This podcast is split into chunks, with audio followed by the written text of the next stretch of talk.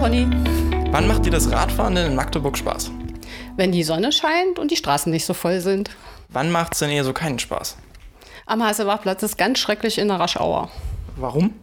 Na, weil der total voll ist, der Kreisverkehr. Hast du irgendeine Geschichte aus deinem persönlichen Fahrradalltag oder zu deinen Fahrrädern? Na, zu dem Fahrrad, was mit auf dem Bild drauf ist, da war ich vor neun Jahren in Kärnten in Österreich zum ersten Mal Mountainbike fahren und es hat die ganze Woche geregnet und ich habe mich total verliebt in diesen Mountainbike-Sport.